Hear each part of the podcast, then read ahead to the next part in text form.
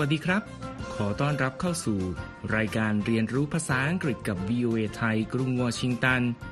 รายการที่จะนำเสนอความรู้เกี่ยวกับการใช้ภาษาอังกฤษในแบบอเมริกันในชีวิตประจำวันที่จะมาพบกับคุณผู้ฟังทุกเช้าวันอาทิตย์กับผมนพรัตน์ชัยเฉลิมมงคลช่วงแรกเราจะไปเรียนรู้การใช้ภาษาอังกฤษของคนอเมริกันจากมุมมองของวัฒนธรรมกันครับ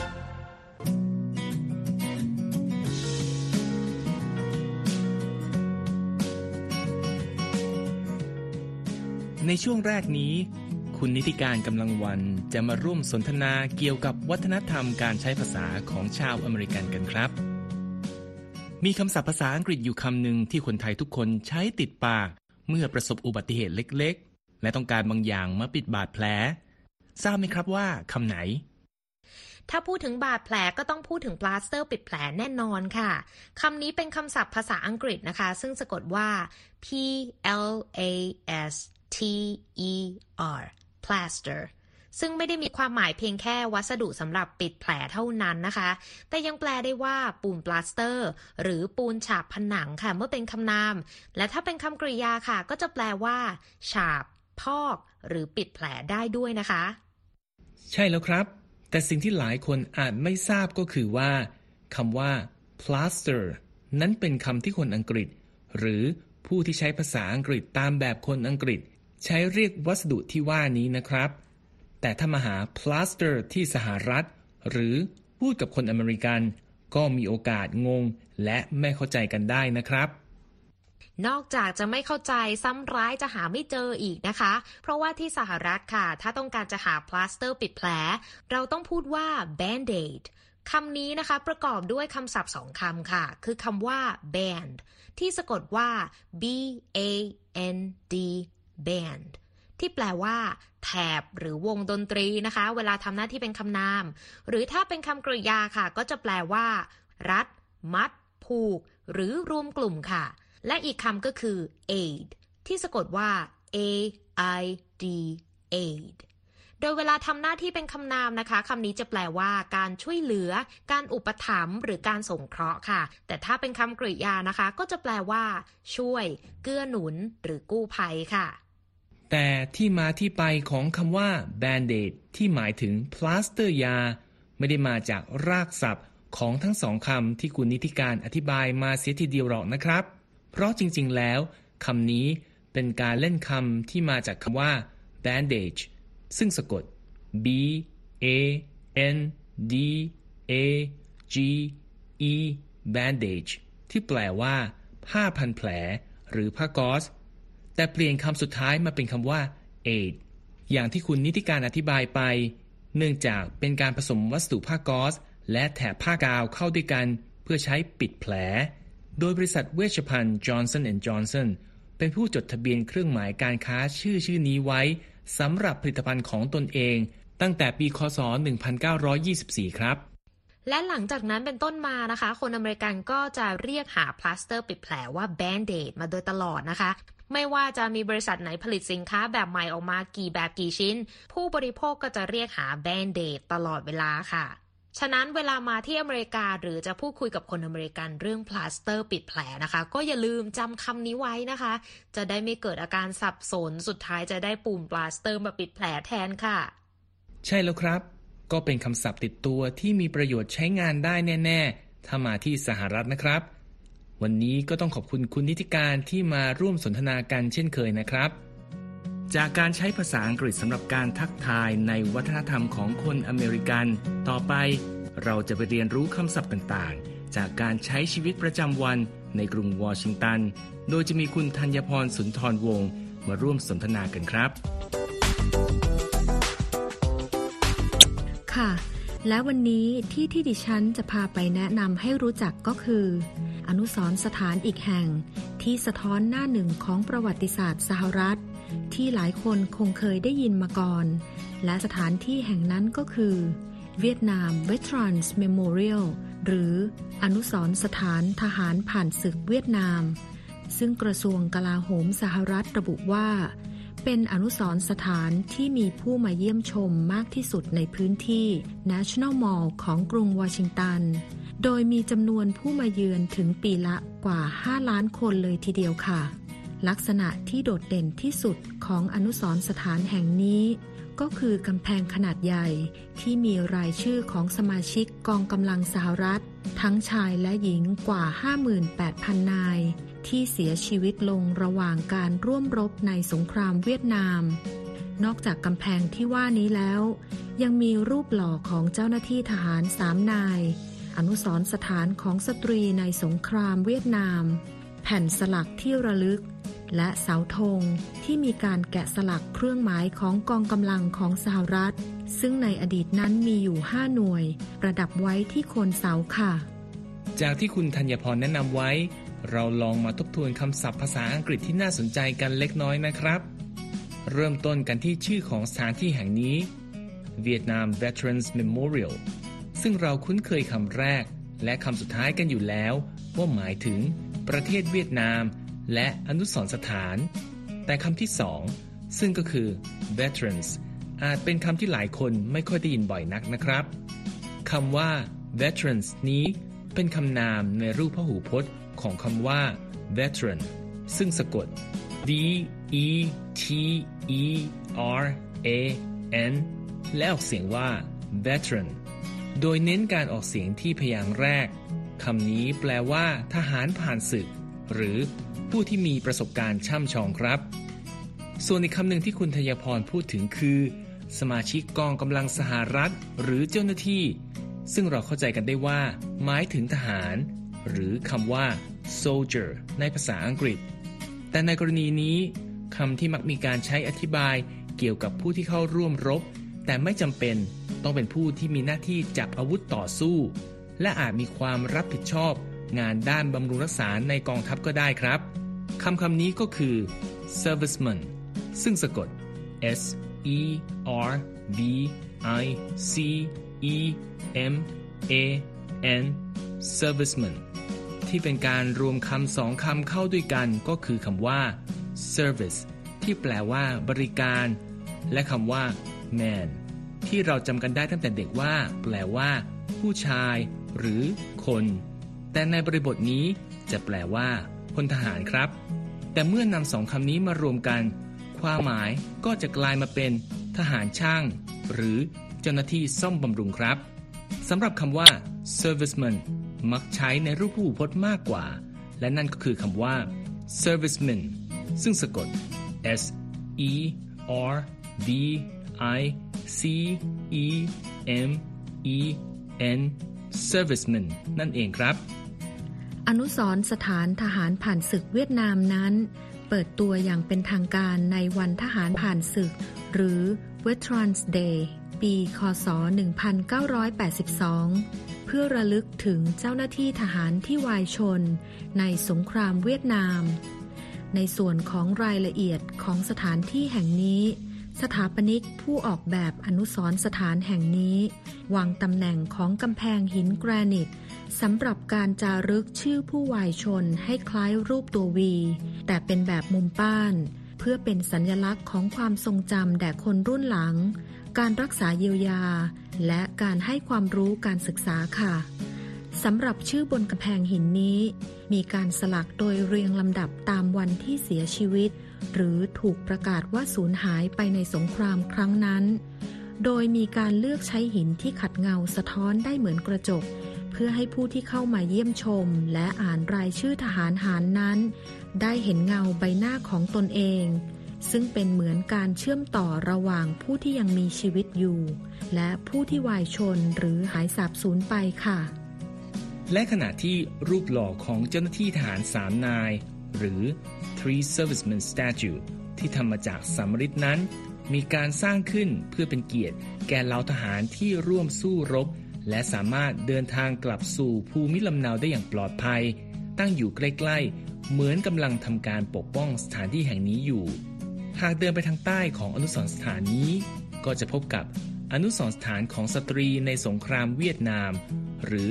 Vietnam Women's Memorial ที่ประกอบด้วยรูปหล่อสำริดของผู้หญิงสามคนกำลังพยาบาลทหารที่ได้รับบาดเจ็บอยู่ซึ่งถูกสร้างขึ้นเพื่อระลึกถึงเจ้าหน้าที่สตรีจำนวน สองแสนหกหมื่นห้าพันคน ที่เข้าร่วมในสงครามเวียดนามโดยส่วนใหญ่ทำหน้าที่เป็นพยาบาลครับและหากท่านใดมีโอกาสได้มาเยือนอนุสรณ์สถานแห่งนี้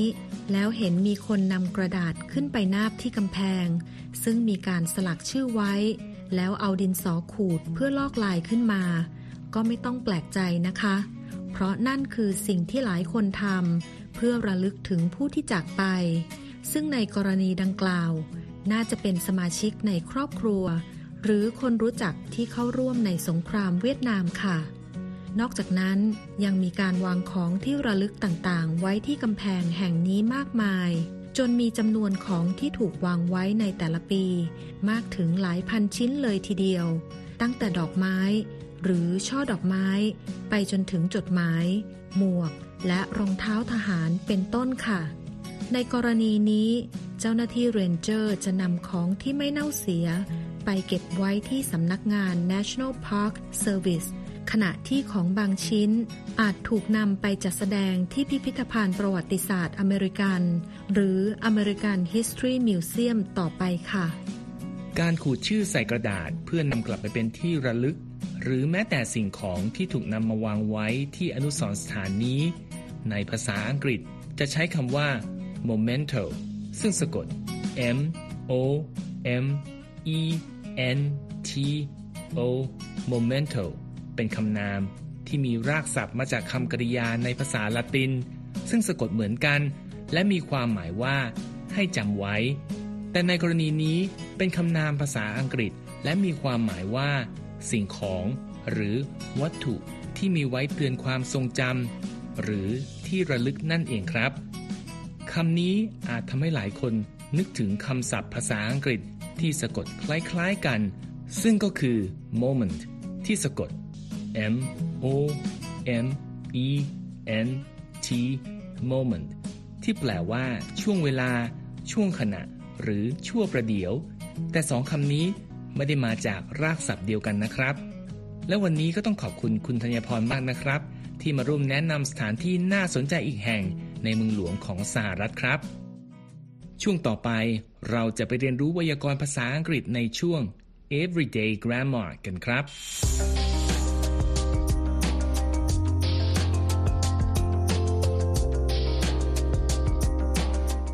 สำหรับช่วง Everyday Grammar ในวันนี้เราจะทำความรู้จักกับวลีภาษาอังกฤษที่ว่า Go easy on them ว่ามีความหมายอย่างไรกันครับ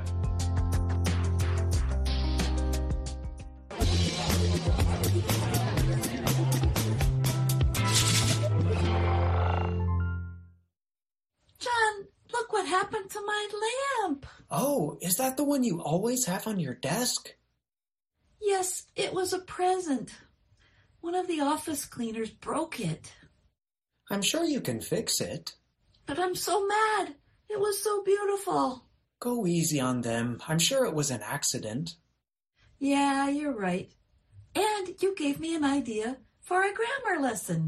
Great. Tell me about it. ในบทสนทนานี้ Faith ฟ้องจอห์นให้ดูโคมไฟของเธอซึ่งจอห์นจำได้ว่าเคยเห็นบนโต๊ะทำงานของเฟธเฟธบอกว่าโคมไฟนี้เป็นของขวัญแต่พนักงานทำความสะอาดทำแตกและถึงแม้จอห์นจะบอกว่าน่าจะพอซ่อมได้เฟธบอกว่าเธอโกรธเพราะเสียดายที่มันสวยจอห์นก็ปลอบเฟธให้ go easy on them และบอกว่าเขามั่นใจว่าสถานการณ์ที่เกิดขึ้นเป็นเพียงอุบัติเหตุครับAha! I want to talk about the imperative form. And you just gave me another example. You're welcome. Imperatives are like commands, aren't they? What did I say? You said, go easy on them. Notice that sentence has no subject, but we understand it to mean you should. And I meant you should not treat the cleaners too harshly.What is the other example? You said, tell me about it. That also has no subject, but I understood it to mean I should tell you about it. And I should go easy on the cleaners. They have a hard job, and we should thank them. That reminds me of a song. And that's everyday grammar.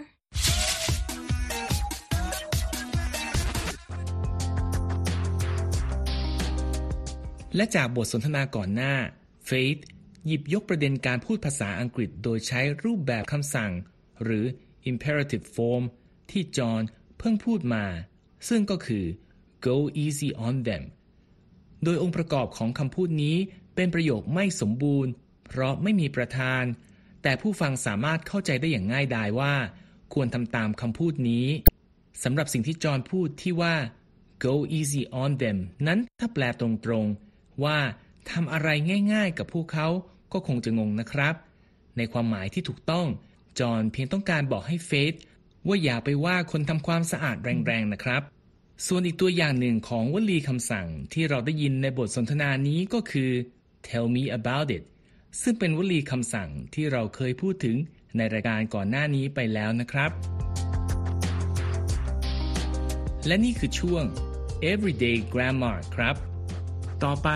เราจะไปเรียนรู้คำศัพท์ภาษาอังกฤษในชีวิตประจำวันของคนอเมริกันจากภาพยนตร์ในช่วง English at the Movie กันครับ Welcome to English at the Movies. There's no crying in baseball is a line from the nineteen ninety-two movie A League of Their Own.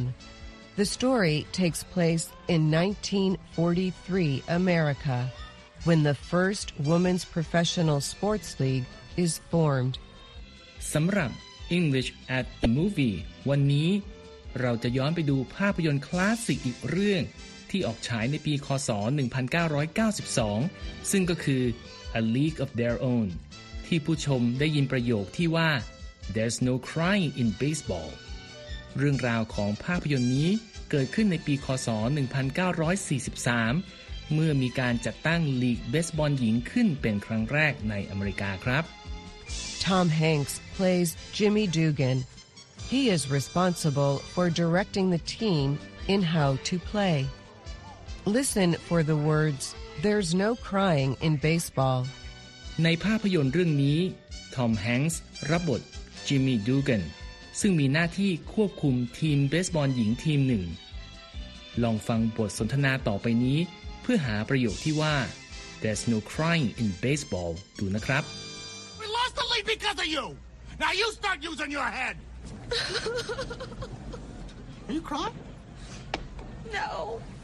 There's no crying in baseball. What do you think there's no crying in baseball means? Is it control your emotion or crying violates an official rule?Listen again. ลองเดาดูนะครับว่าประโยคที่ว่า There's no crying in baseball นั้นแปลว่าอะไร A ควบคุมอารมณ์ของคุณไว้หรือ B การร้องไห้นั้นเป็นการละเมิดกฎทางการลองฟังดูอีกครั้งนะครับ Now you start using your head. Are you crying? No. There's no crying in baseball.There's no crying in baseball means to control your emotion when reacting to a problem. Jimmy is telling Evelyn she is too sensitive about her poor performance and his criticism. ประโยคที่ว่า There's no crying in baseball มีความหมายว่า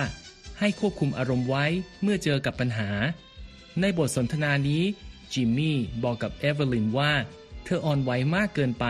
เกี่ยวกับผลงานที่ย่ำแย่ของเธอ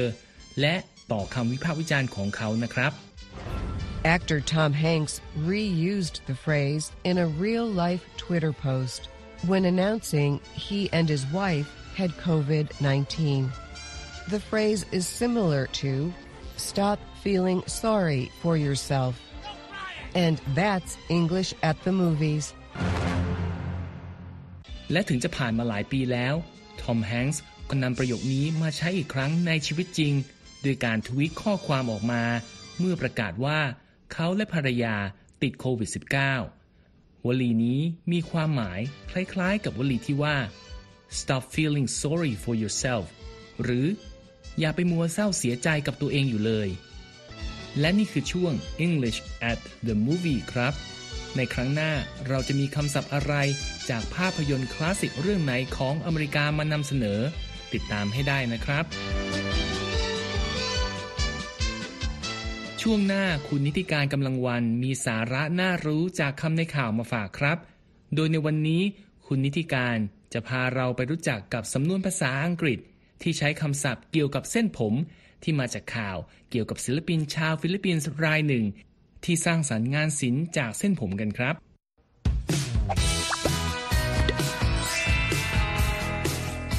สวัสดีค่ะกลับมาพบกับคำในข่าวสัปดาห์นี้นะคะวันนี้เรามีเรื่องราวเกี่ยวกับงานศิลปะที่มาจากช่างทำผมและศิลปินชาวฟิลิปปินส์ซึ่งสร้างสรรค์ผลงานภาพเหมือนบุคคลด้วยสิ่งที่อยู่ใกล้ตัวอย่างเส้นผมของเขาค่ะซึ่งพาดหัวข่าวของรอยเตอร์ระบุว่า Hair today or tomorrow Filipino salon owner uses own hair to create portraits หมายความว่าทำผมวันนี้ทำงานศิลปะพรุ่งนี้เจ้าของซาลอนชาวฟิลิปปินส์ใช้ผมตัวเองสร้างผลงานภาพเหมือนค่ะ wow. ข่าวนี้เล่าถึงเรื่องราวของ Jess Tony Garcia เจ้าของร้านทำผมวัยสามสิบสองปีในกรุงมะนิลาของฟิลิปปินส์ที่สร้างสรรค์ผลงานศิลปะภาพเหมือนบุคคลด้วยเส้นผมโดยเขาได้ใช้ผมของตัวเขาเองที่คลิปมาสั้นๆด้วยแบตเตอเรี่ยนและนำเส้นผมมาผสมกับเรซินก่อนจะใช้ผู้กันจุ่มส่วนผสมดังกล่าวไปทาบนแผ่นผ้าสีขาวที่มีโครงร่างของภาพวาดเหมือนที่ออกแบบไว้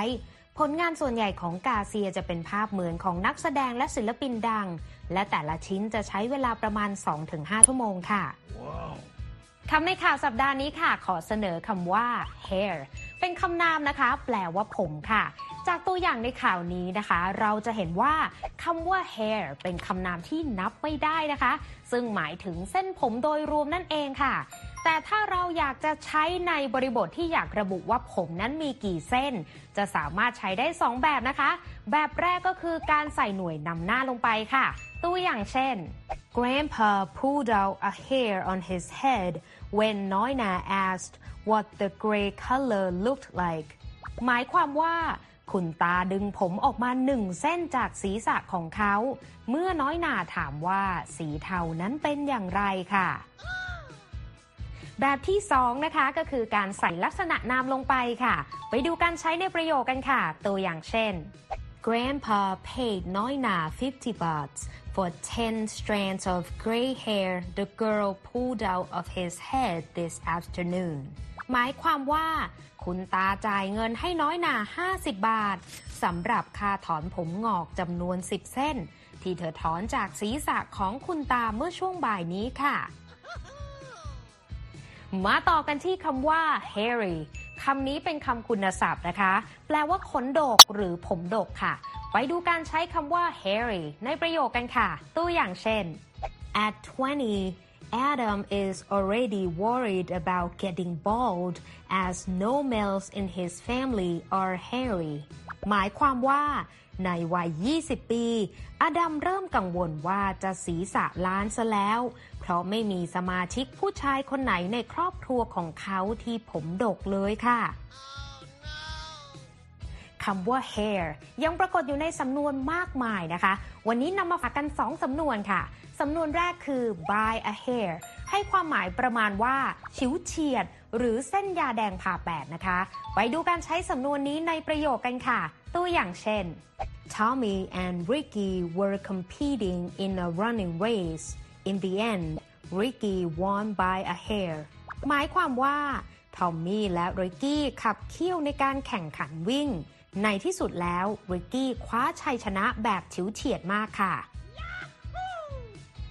ส่วนอีกสำนวนนะคะคือ to be out of someone's hair ให้ความหมายว่าเลิกวุ่นวายเลิกวอแวร์หรือเลิกกวนใจใครบางคนค่ะไปดูการใช้สำนวนนี้ในประโยคกันค่ะตัวอย่างเช่น Honey, please just help me wash the car and I will be out of your hair in no time หมายความว่าที่รักได้โปรดช่วยฉันล้างรถหน่อยนะและฉันจะเลิกวุ่นวายกับคุณในทันทีเลยล่ะมาส่งท้ายคำในข่าววันนี้ค่ะด้วยคำคมจากจูเลียโรเบิร์ตส์นักแสดงหญิงชื่อดังชาวอเมริกันซึ่งเคยกล่าวเอาไว้ว่า My real hair color is kind of a dark blonde. Now I just have mood hair. หมายความว่าสีผมที่แท้จริงของฉันเป็นสีแนวบลอนด์เข้มส่วนตอนนี้ฉันแค่มีสีผมตามอารมณ์เท่านั้นเอาละค่ะหมดเวลาสำหรับคำในข่าวสัปดาห์นี้แล้วนะคะแล้วกลับมาเรียนรู้คำศัพท์ใหม่ๆกับคำในข่าวได้ในครั้งต่อไปวันนี้ลาไปก่อน See you later สวัสดีค่ะ